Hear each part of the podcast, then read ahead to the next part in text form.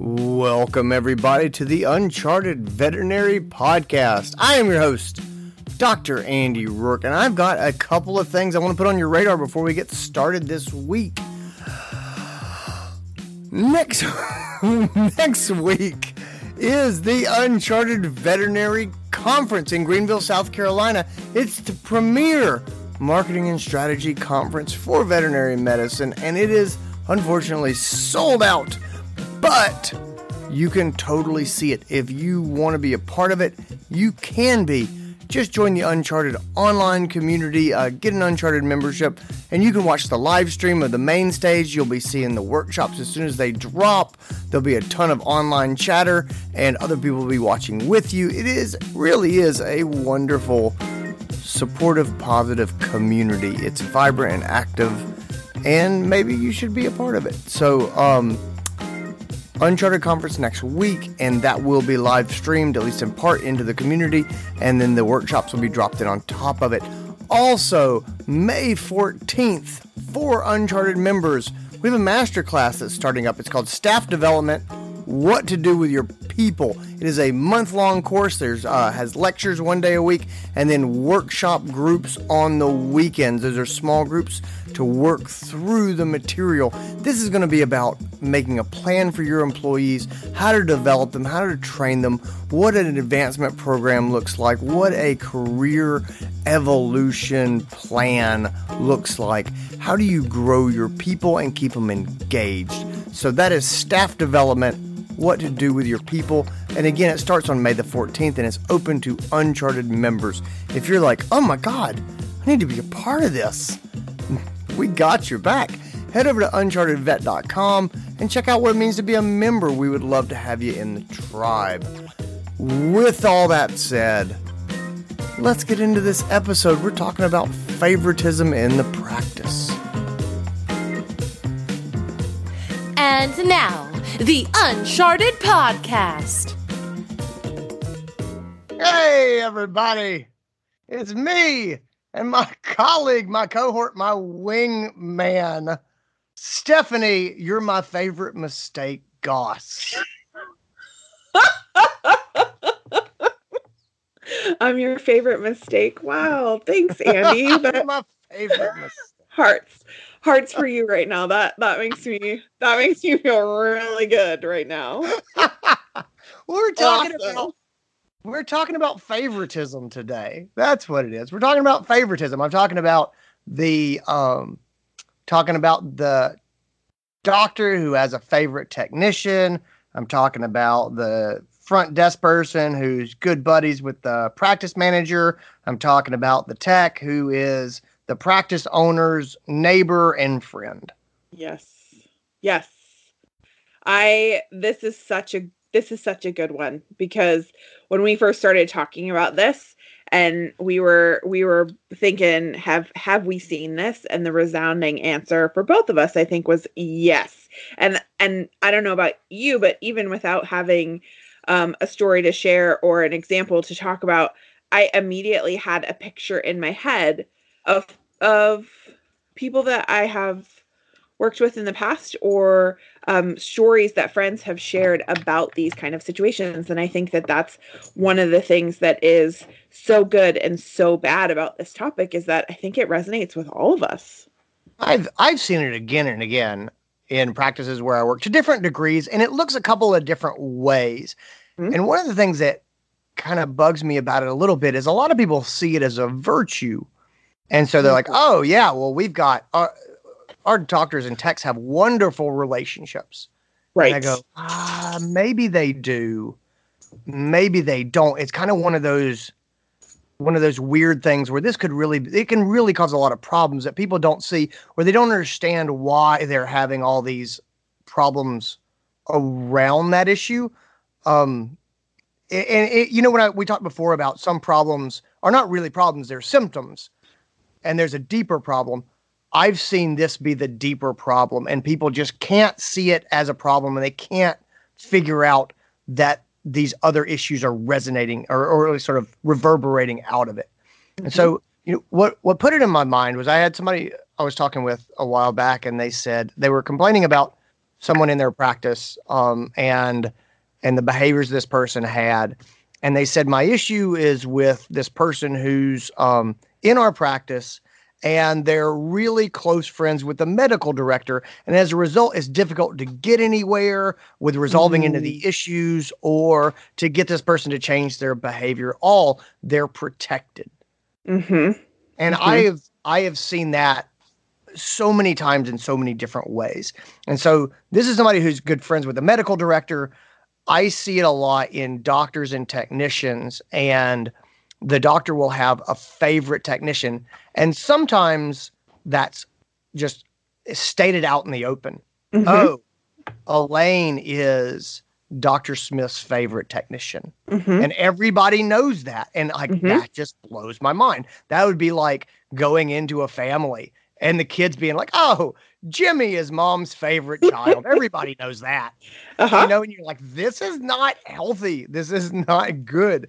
But but they'll just say it. other ways it's not clearly stated but everybody knows. I mean it is reinforced through actions on a daily basis that elaine is dr smith's favorite technician. So I think the question that first springs to my mind is that when you when you talked about both of those situations, I immediately could see um the picture in my head of what that looks like in the clinic. Do you but for those people that are involved, sometimes the one who is playing favorites and sometimes the favorite, sometimes both of them are completely clueless that everybody else can see this in black and white.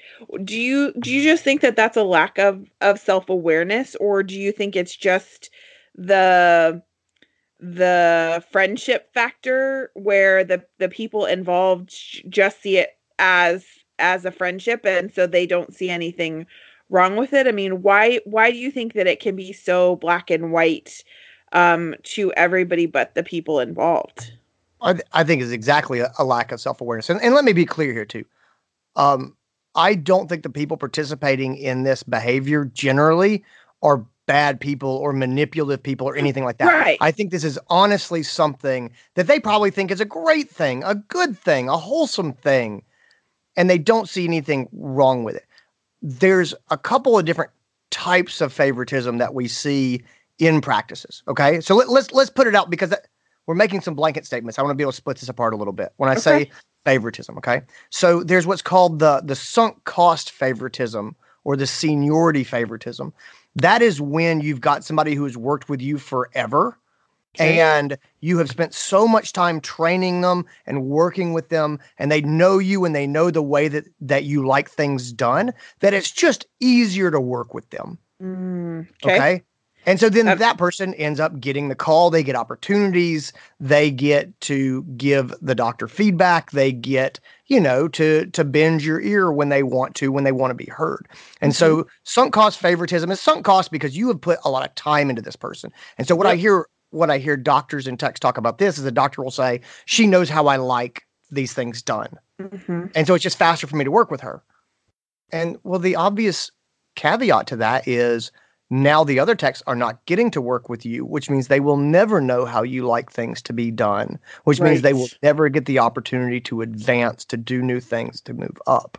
Right. And so again, trust me, man, I I know what it's like to work with a tech that knows where your head's at and just can read your mind. Like I love those techs. God, I love them. Mhm. and I know what it's like to work with the new tech tech that you have to train. And I love to train people. I love to teach, as you can tell. I love to talk. I, I, I love it. But I What? You? down sometimes. Sometimes I don't want to train somebody. I just want them to read my mind and let's get done so that I can have a granola bar. Right. Right. You know? Well, so fair enough, right? Like there I think we all want balance to a degree. I mean, nobody wants to be I I don't think anybody intentionally chooses to always be at one end of that spectrum or the other. Yeah. Oh, totally. So that that's seniority. Um, there's sexual favoritism, which is um, this will get you sued. This Right. is this is hey, I want to sleep with you, so I'm going to take care of you at work. This is not okay. This is not good stuff.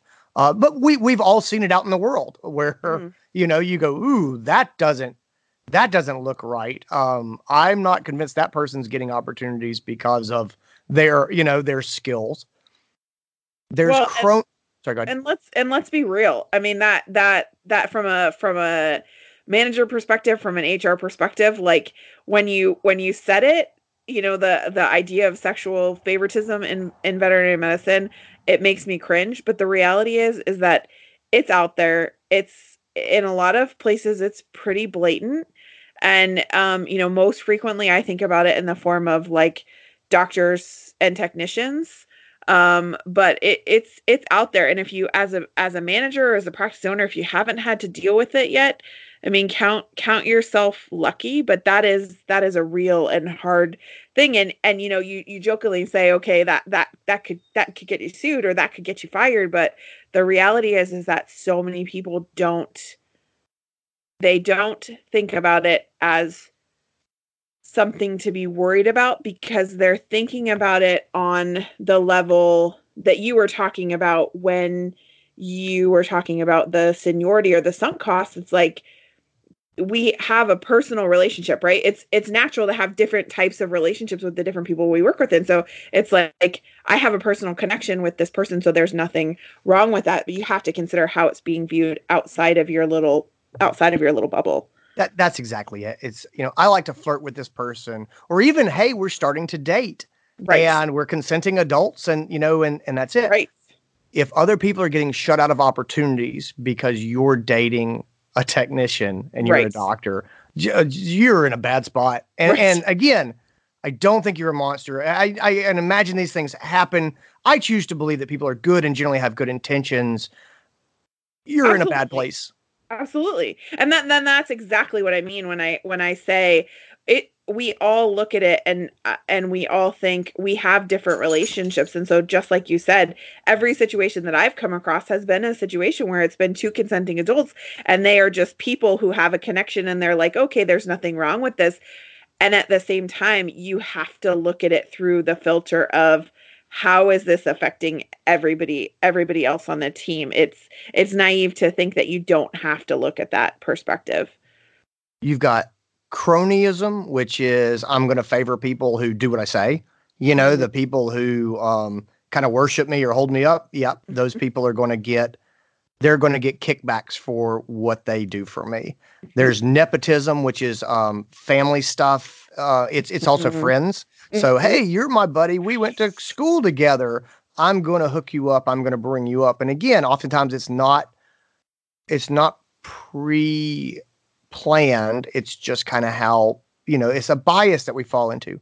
There's a similarity um, favoritism, and that's just our natural deep bias to favor people who are like us. Got it. Look like us. They've had similar experiences to us. We, you know, we feel comfortable with people who we think are like us, and that's Or- not hard to see how that ends up depriving other people of opportunities. And the last thing is attractiveness. And there is, yes, there is 100% an attractiveness bias. We are more likely to do things for and make concessions for people who we think are attractive, even if it's not a sexual thing, just the the the pretty, handsome, tall Right. people, they tend to get more attention. And it's just something for us to be aware of when we start thinking about are we being fair across the board or are we um are we loading the deck for an individual? do you do you think that so so you laid out six different types of favoritism for us do you think that they all have different ways that you have to go about examining them or can you can you look at all of them through kind of the same filter in terms of how it can be damaging to a team to play favorites I i don't think you have to separate them, and I, and I, I don't want us to spend our time on the podcast really splicing any deeper into it about this one versus that Mhm. one, and and I, and I don't want to get into talks on a theoretical level. I'm not trying to, to get into to, talk, to talks about equality and stuff like that, and that stuff is really really important. Don't get me wrong, but for me, the simplest way to look at this is purely from a pragmatic level in the practice Mhm. you know Mhm. and so to me and again there's different eth- ethical levels of course you know the the seniority is different than sexual favoritism like yeah But- absolutely but the way that we the way they affect the practice and the way that we deal with them should be probably the same. Right. What happens is so so why is this an issue? Why are we talking about it? The truth is, um, the uh, the other employees they resent the person who's getting favored. Mhm. They do not like Elaine, who is Dr. Smith's favorite tech. And when Elaine gets to go into surgery every time, when Mhm. Elaine gets to learn the new skill that she's excited about, especially when Elaine gets to go to CE because the doctor is going to CE and the doctor wants her to come, you better believe that you are sowing discord in your practice. You are damaging the culture. You're starting to build resentment. And so they are going to be unkind to Elaine. Like they are going to start to show that resentment, which is understandable. Like we all should be bigger people, but we do get frustrated. And so they are going to resent her. And, and you're going to start seeing things uh, like gossiping. You know, they are going to do things to try to take her down a peg. And so Right. those are passive aggression, you know, all that sort of stuff.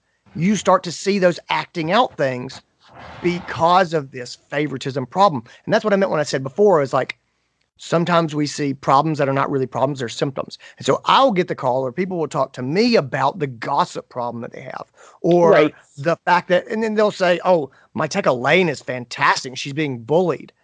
Again, I, I'm not villainizing the people who are you know doing this for the favorite technician uh, oftentimes oftentimes elaine is as trapped as anybody she's like i Right. know i keep getting Right. pulled into these things and everyone's mad at me and i i don't know what to do Yeah. Yeah.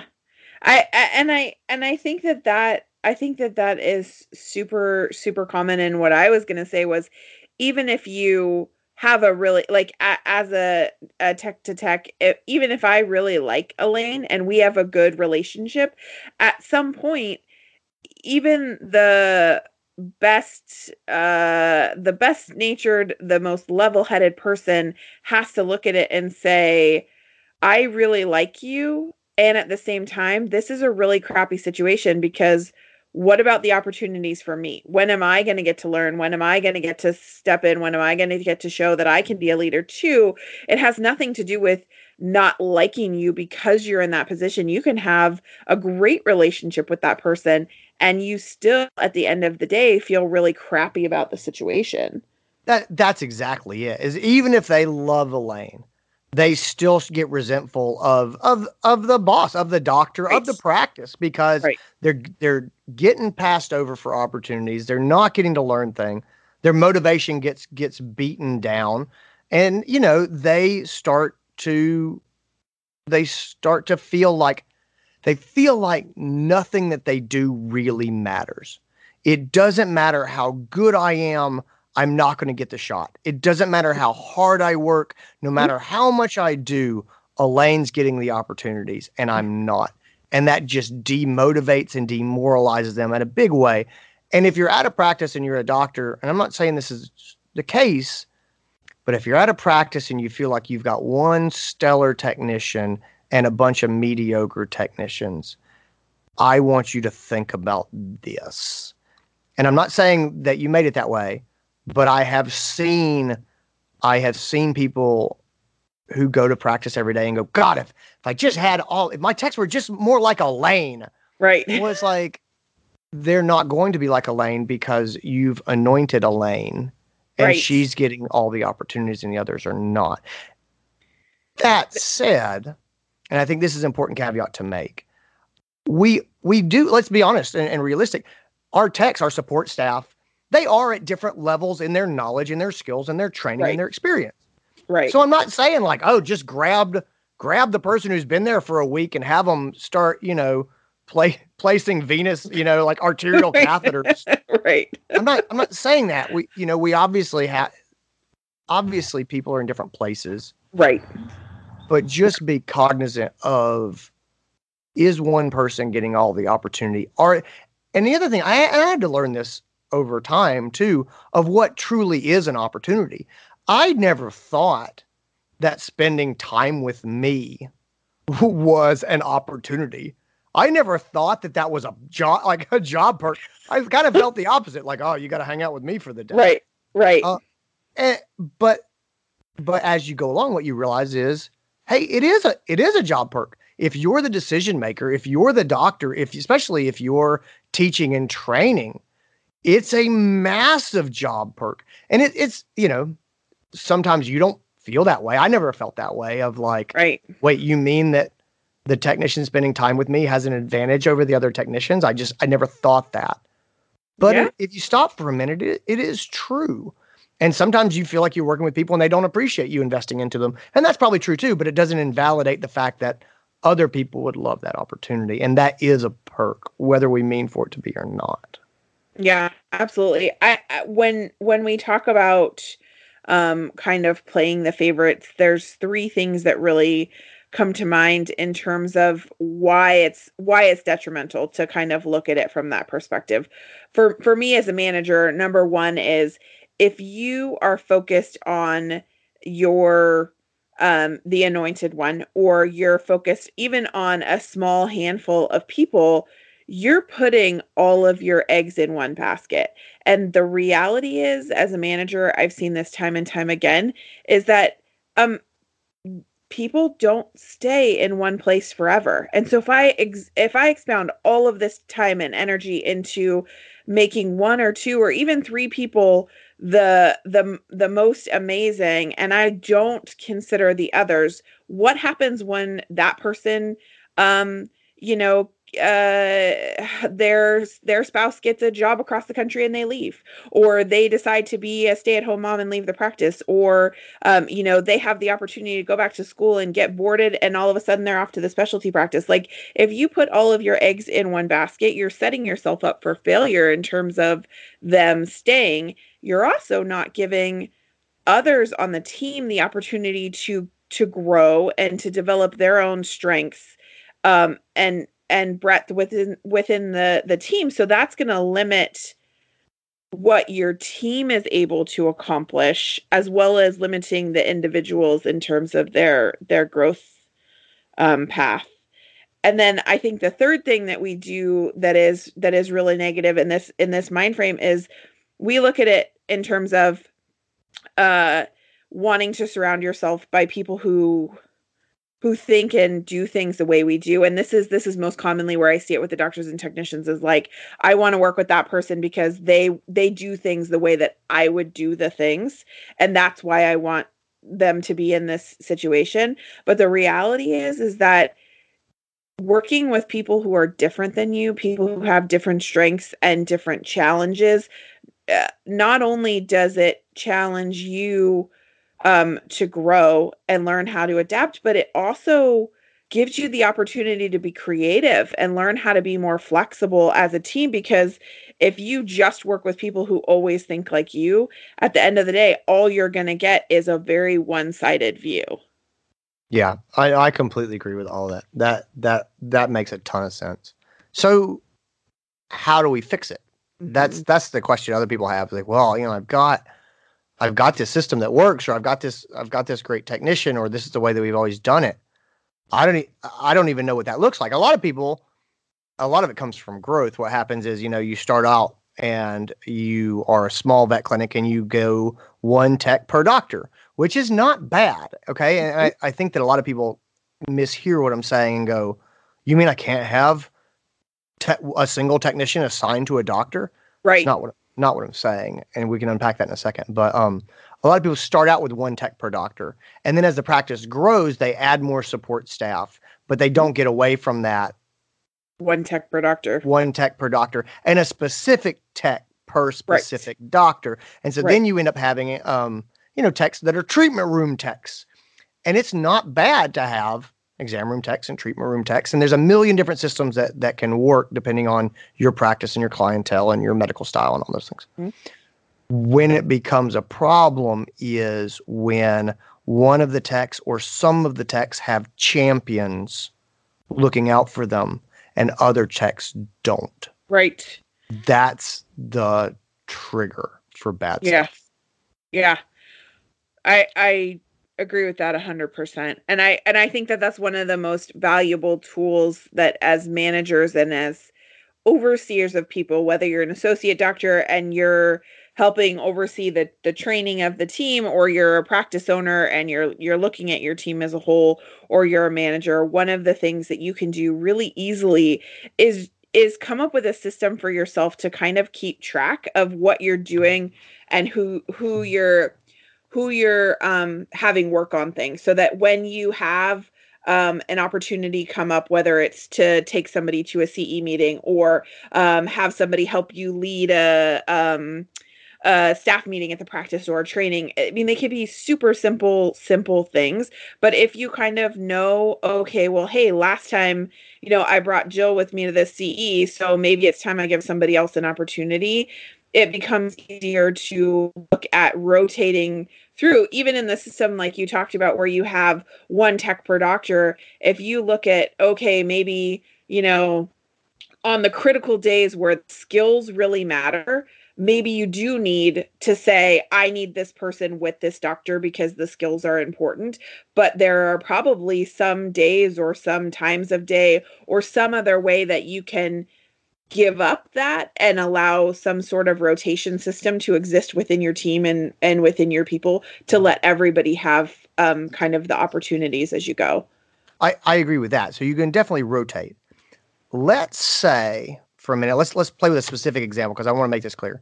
Um, let's say that you're a doctor and I'm a doctor, okay. and so it's two vet practice, and we have three technicians. We have Michael, and he is your tech. Like you Love working with Michael. He loves working with you. You guys just read each other's thoughts.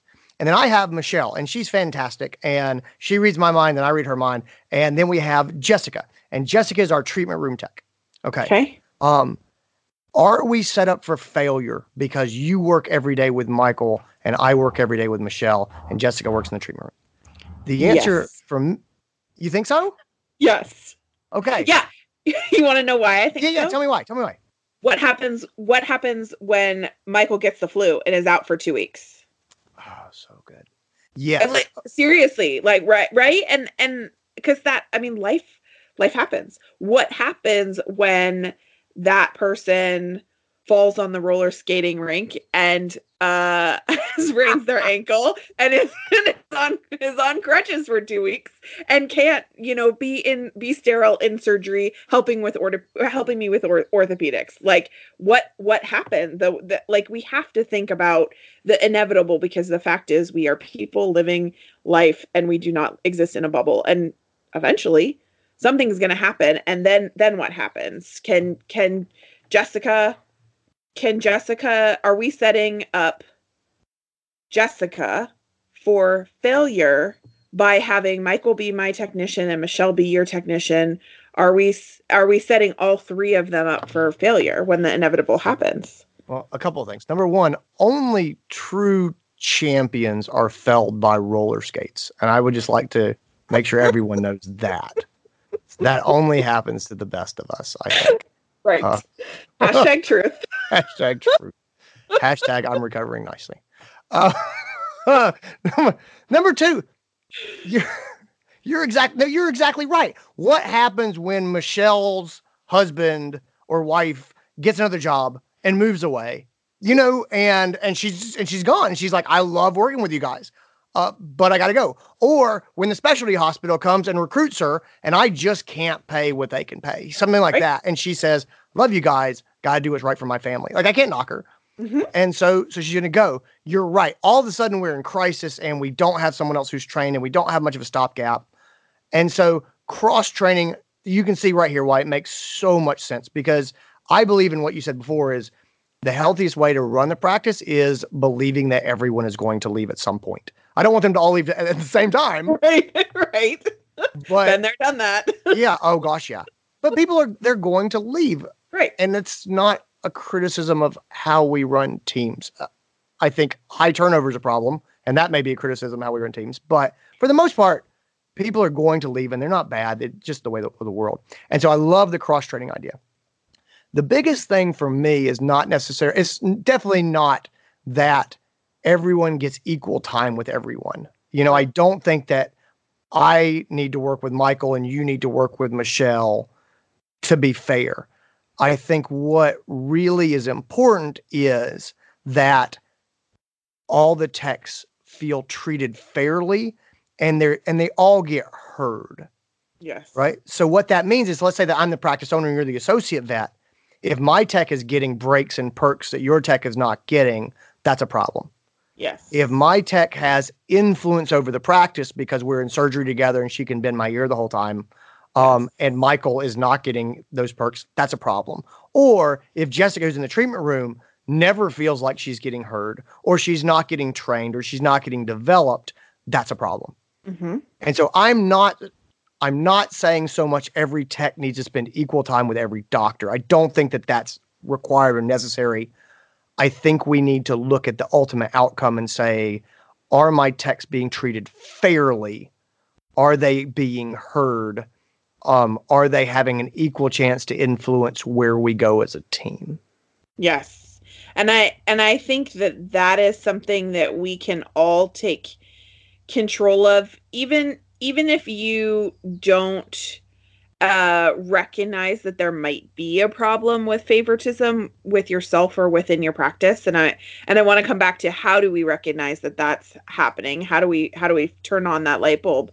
But even if you don't know that it's happening i think we as as leaders and i'm not talking about um being a leader from a position of power like i'm a practice owner or i'm a practice manager so so i have the responsibility but as as a team and as leaders from every seat on the team i think we have to all work at creating bonds with the others on the team whether or not they are our favorites. And and in fact i would argue that the people that you are challenged most by you you will often have the greatest rewards by putting in the work to create that bond because there's a reason why they're different from you.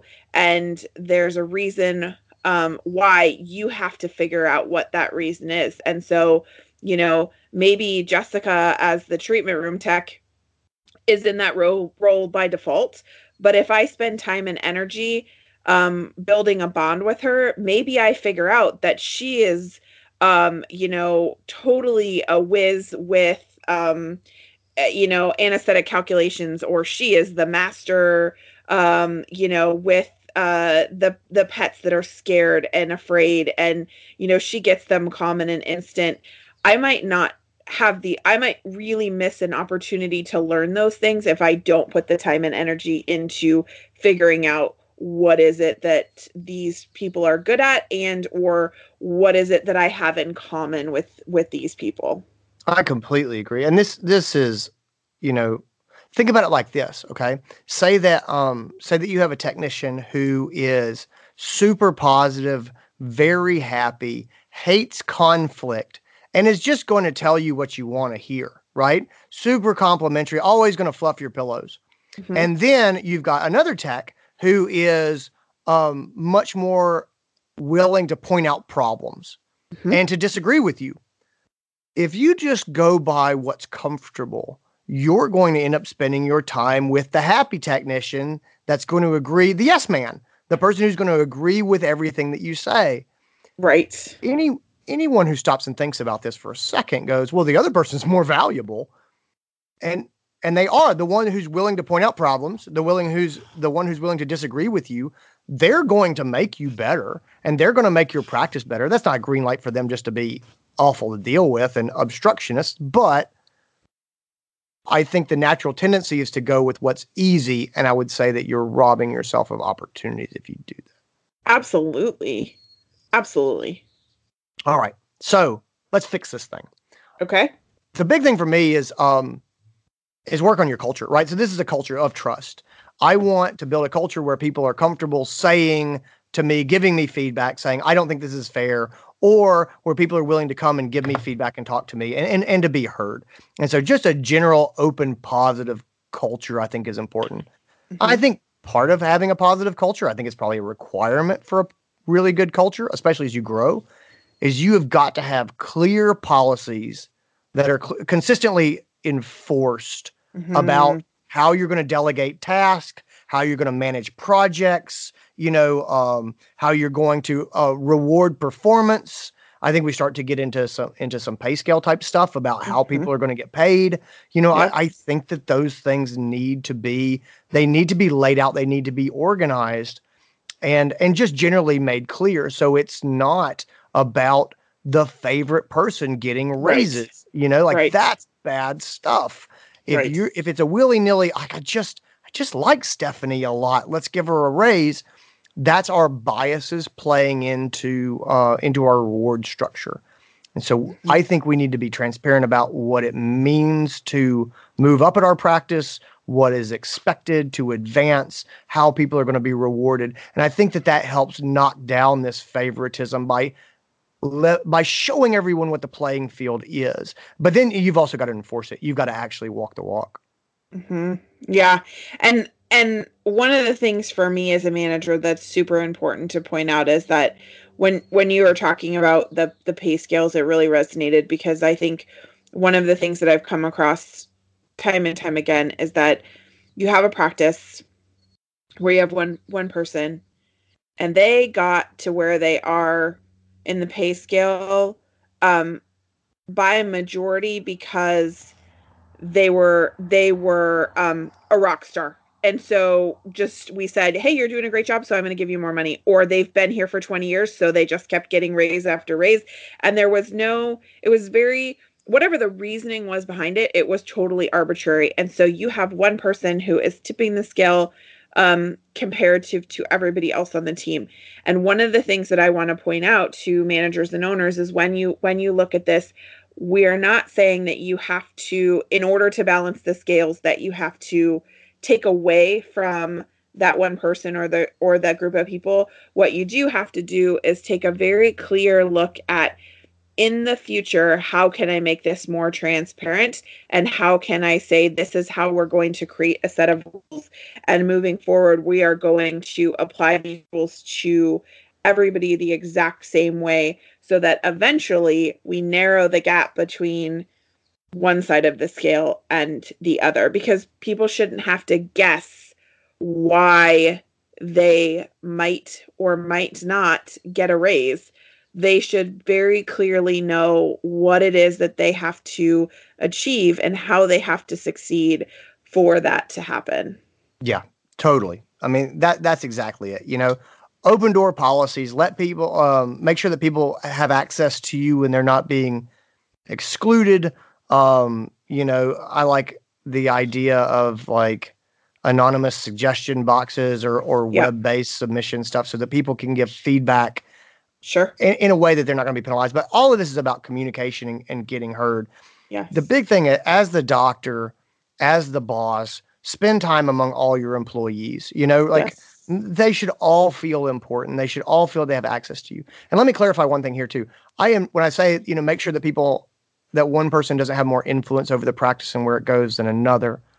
I'm not saying that your uh, kennel assistant who's been there for one week has as much influence on the practice direction and, and culture as your head technician who's been there for 15 years. right. But I'm saying that Kennel Tech A does not have significantly more sway than Kennel Tech B because her kid is on your kid's softball team. Right. Right. Right. Yeah. So- abs- absolutely. And sometimes I think um one of the things that can be hard is the the clouding of when when you're when you're in it and you have the personal relationships with the people on your teams, it gets cloudy, it gets murky, and sometimes it's hard to see um it's hard to have any perspective. I, I have been there. I have I have been in that seat where as a manager, I had a I had a favorite on the team and I didn't recognize that I was doing it because there was a personal relationship and it was it was someone that I cared about and it was just easy like it was like reading my mind. It was easy to pass things along to this person because I knew how he would deal with it. That she knew what I wanted to so it was easy. It wasn't until I was in a situation where I had some outside perspective and um, it actually came from someone who was working with our with our practice who who who called it out um, she was in and visiting and was like hey you know i noticed that this happened at your team she was at a team meeting with the whole team and she's like have you ever noticed that this is something that happened and and it was like that light bulb moment for me where I was like, I no, no, I never saw it that way. I just saw it as, you know, it's super easy for me. We have a great relationship. It's super easy for me to pass things off. I never saw it as potentially being viewed by anybody else as as favoritism. But when I had that outside perspective, it was easier to see holy holy cow maybe that is what i was doing. And it wasn't intentional. It wasn't i wasn't like oh i'm going to make this person my favorite and i'm going to reward them. That was, not at all what was happening.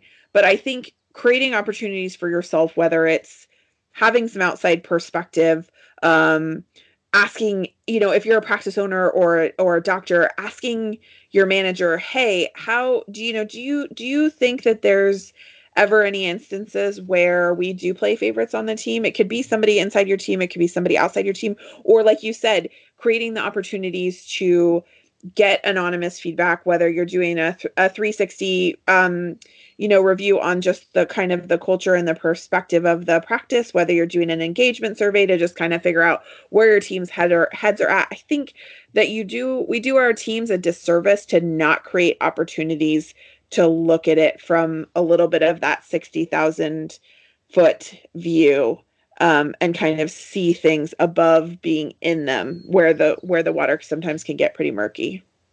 Totally. I i i no you nailed it. Here's the takeaway from the whole thing from me. It is okay to have favorite staff members. And you will you just will have people that are your favorite people to work with. Yes. You can't show it. Yes. That's not okay. So th- that's it. You can have favorites. You will have favorites. You cannot show it. Yeah. And so that that's really the takeaway. The system has got to be fair. Um, you know, nobody gets nobody gets special treatment, and that's that's just for long term culture and fit. I I think that that's just the way it's got to be.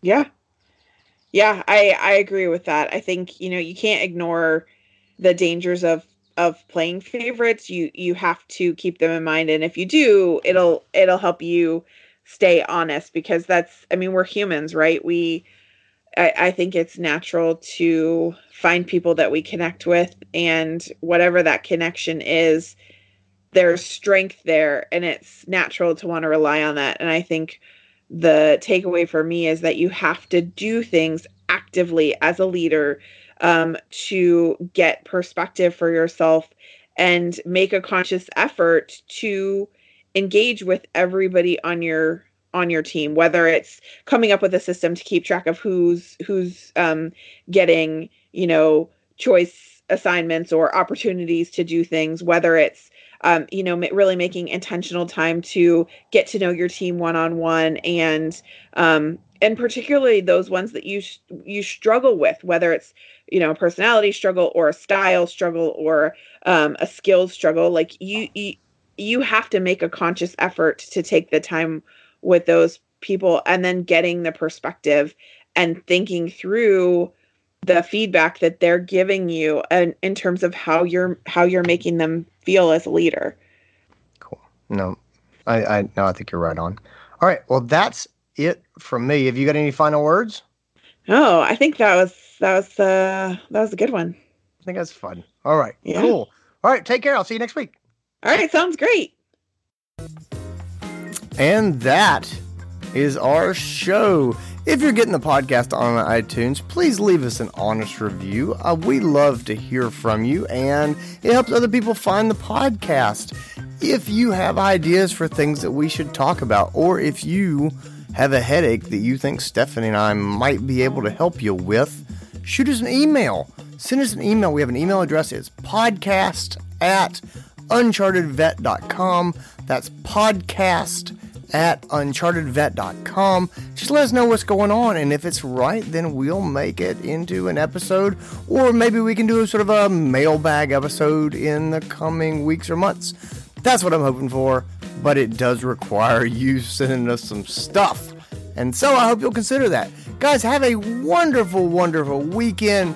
Keep doing the good that you do in the world, and we'll talk to you soon. Bye.